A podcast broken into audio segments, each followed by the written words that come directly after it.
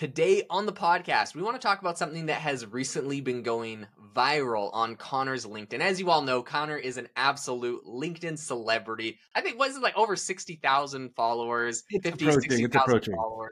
It's it's absurd to be honest, but you know, um, we're super happy for all the content he shares. Something he's been talking about lately, which has been um, a lot of people are talking about, interested in, is how English majors are going to be thriving in the world of generative AI. A lot of people, when you know OpenAI started being able to, for example, write articles and create all this content, people are like, "Oh my gosh, all the English majors, their jobs are dead because OpenAI is going to do everything for them." But as we're finding out, a really, really critical part about using AI tools is knowing how to communicate, and this is something that English majors happen to be fantastic at. So, Connor, what have you been seeing in this space? You've been getting all the the commentary, but fill us in.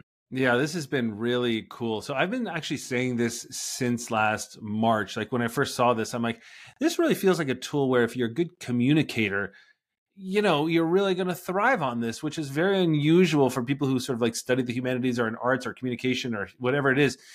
You know, usually a new software comes out and you sort of like tune out a little bit and you're like, okay, well, you know, I wish I'd done STEM when I was uh, you know, in school or anything like that. But what we're hearing a lot lately, and uh, you know, even hearing it directly from uh, OpenAI, Sam Altman, and, and Logan Kilpatrick, and those guys are all saying this too. But the stuff that I was posting about on LinkedIn has been coming from people who are you know, pretty prominent in like the tech sphere, and what they've been talking about is how important it is to understand natural uh, language. And so I just want to sort of like um, talk about a couple of things. I'm just like checking out this article. So one was from Bloomberg, and this was uh, from Nobel Prize winning economist Christopher uh, Pissarides. Pissarides, I don't know exactly how to say his uh, name, but I'm just going to like read this. Uh, this is a quote from the Bloomberg article. In the long term, managerial, creative, and empathetic skills, including including communications, customer service, and healthcare, will likely remain high in demand as they are less replaceable by technology, particularly AI. And again, uh, sort of like a little later in that article, uh, again, this the Nobel Prize winning uh, guy here is, is, saying the skills that are needed now to collect the data, collate it, develop it, and use it to develop the next phase of AI, or more to the point, to make AI more applicable for jobs, will make the skills that are needed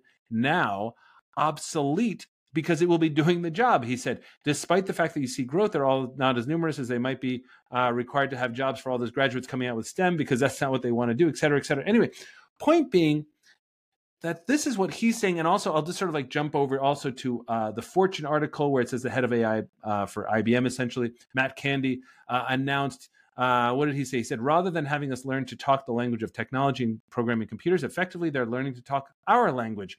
Uh, and he's talking about like uh, you know inform it to train it like human behavior. And these jobs you know questioning creativity skills innovation are going to be hugely important. Anyway i say all that to say that it is really really important for and, and maybe the people listening to sort of like already get this but it's always worth reinforcing. There's uh, it's so easy to sort of like say like well generative ai is huge but i don't know how to prompt engineering or generative ai is huge but i don't know how neural networks work all that kind of stuff. You don't need to know how the software in your iphone works either people. Like what generative ai does unbelievably well is act like a human and the best people who are you know using it are the ones that can pretend in their mind that it's a human and talk to it like a human that's what's so fascinating to me and i just hope that like folks are like paying attention to this and realizing my skills are relevant in this world. But jaden i throw all that at you uh, how does that hit you? Yeah i mean i think this is something i've started to to realize as well. I, we also had sam altman recently talking about this and saying you know really like the people that are going to excel in the next wave and who are going to be able to prompt great and use these ai tools great are are people that are good at communicating their their job across. It's really like if you're if you've perfected the skill or you've done well at being like a manager and communicating with people and instructing people on how to do things in a good way, like all that skill set there. Um, and I think it is a a lot of it is a big skill set because like when you think about working with other people, you definitely know someone that has like worked with you before that's told you to do something or asked you to help and they did it in a horrible way that doesn't make yes, you like yes. want to do it, you know? And it's like I think even when we get to the point where you tell ChatGPT, hey, I'm going to give you a $20 tip if you do a better job and it does a better job, like I think you having a really good skill set to work with other people and prompt in a good way uh, and to frame things well and to organize your thoughts succinctly like it literally gives you better outputs which i think is such a like a fascinating concept. I also don't know if like that will be around forever or the ai models will get around it and you could like ask it in the most i don't know like unprofessional kind way Mhm, possible and give you mhm. the same response like i don't know where we'll get on that but um it's interesting because i think the reason these ai models respond this way is like fundamentally because of how they were trained Yeah. and like so a lot of people speculate um if you're on like a for example like a coding forum and someone's like please please please i really need help. My job depends on this like i am stuck on this problem. They're going to have like 10 people respond to them with really high quality responses. If they're just like hey bros what's up? Trying to do this thing for like this scam cryptocurrency like what's the solution? And everyone's like go home right? Like or you know like roasting them so like obviously funny examples but like the ChatGPT was literally trained on those examples that exist in the real world and they they manifest in higher quality results so i think Yeah. i think it's pretty accurate Yeah, I think so too. That's a great way to describe it because when people think like, well, why is it like that? That's a good explanation for why. And so, and again, if it so one of the things that ChatGPT does better than it does anything else, and I would argue that it does this better than anything else, is imitate human behavior. And so, you know, even back in the spring, I remember, you know, New York Times when ChatGPT 3.5, uh, maybe it was Turbo came out, whatever it was.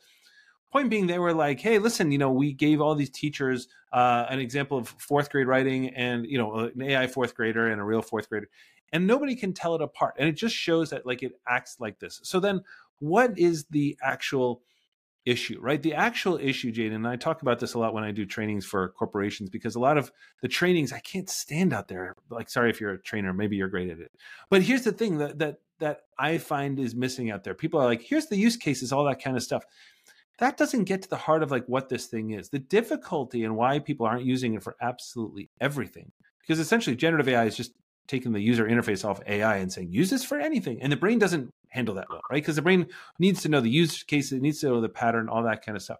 But instead like what you're thinking about here is like okay so if it's not going to sort of like if you're not going to have like specific use cases how do you deal with it? And the best way to do it is if you can kind of like train your brain to really think of this as a human. And I, I don't mean that literally in some kind of creepy way.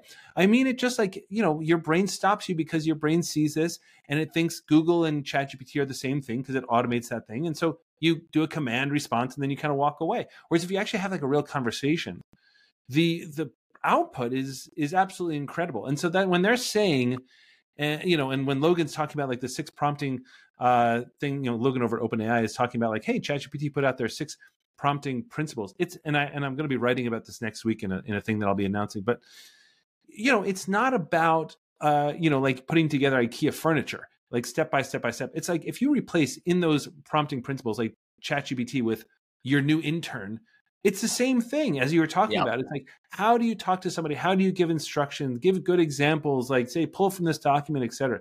And that's where I think if people can kind of get their heads around that, that's where the real value starts coming in. Yeah, a hundred percent. I agree. I mean, I, I like that example of like, get, if you just gave these instructions to like an intern, would they be able to figure out like what to do? You know, I think that's a, a great example because sometimes my uh, ChatGPT requests are slightly incoherent, and I'm just impressed that. I mean, I am impressed that it can like typos and bad Yeah. grammar. It's like you usually can figure it out, you know. But um, just But this is the this is the funny thing about that too, right, Jade? Is that like, you know, it's so funny because people will like give an example. It's like, oh, ChatGPT can't do that, and I'm like, let me ask you something. Let's say you got like the most brilliant intern in the world, and you ask them to do something, and they're like, oh, well, sorry, I'm not sure how to do that. We'd be like, that's get out, get out of it. You know what I mean? Like you Yeah, never like yeah, kick yeah. them out. Do you know what I mean? Like, and so what I see people doing who really use ChatGPT well is when ChatGPT doesn't give a good answer, you say, like, hey, just answer that again. Or Ethan Mollick has a, has a great one, which is he's like, uh, anytime uh, ChatGPT like says like, oh, I don't really know how to do that. Ethan Mollick is like, yes, you do. You're amazing at it. You're so good at this. And it's like, yeah. I and I'm talking about like you know like recognition of like uh JPEGs in PDFs like weird things but he's like no man you're so good oh, you got to believe in yourself it's like yeah I am good but that's what I mean like if you can kind of get your head around that get your head around sort of the fact that you have to you know, you actually do have to train your brain to sort of think, talk about this like a human it's very easy in principle but try talking to a baby like a college professor all day right? It works for a few minutes and then you're going to go back to baby language because your brain with its automated neural pathways it's like that's not what this thing is dude. Go back you know?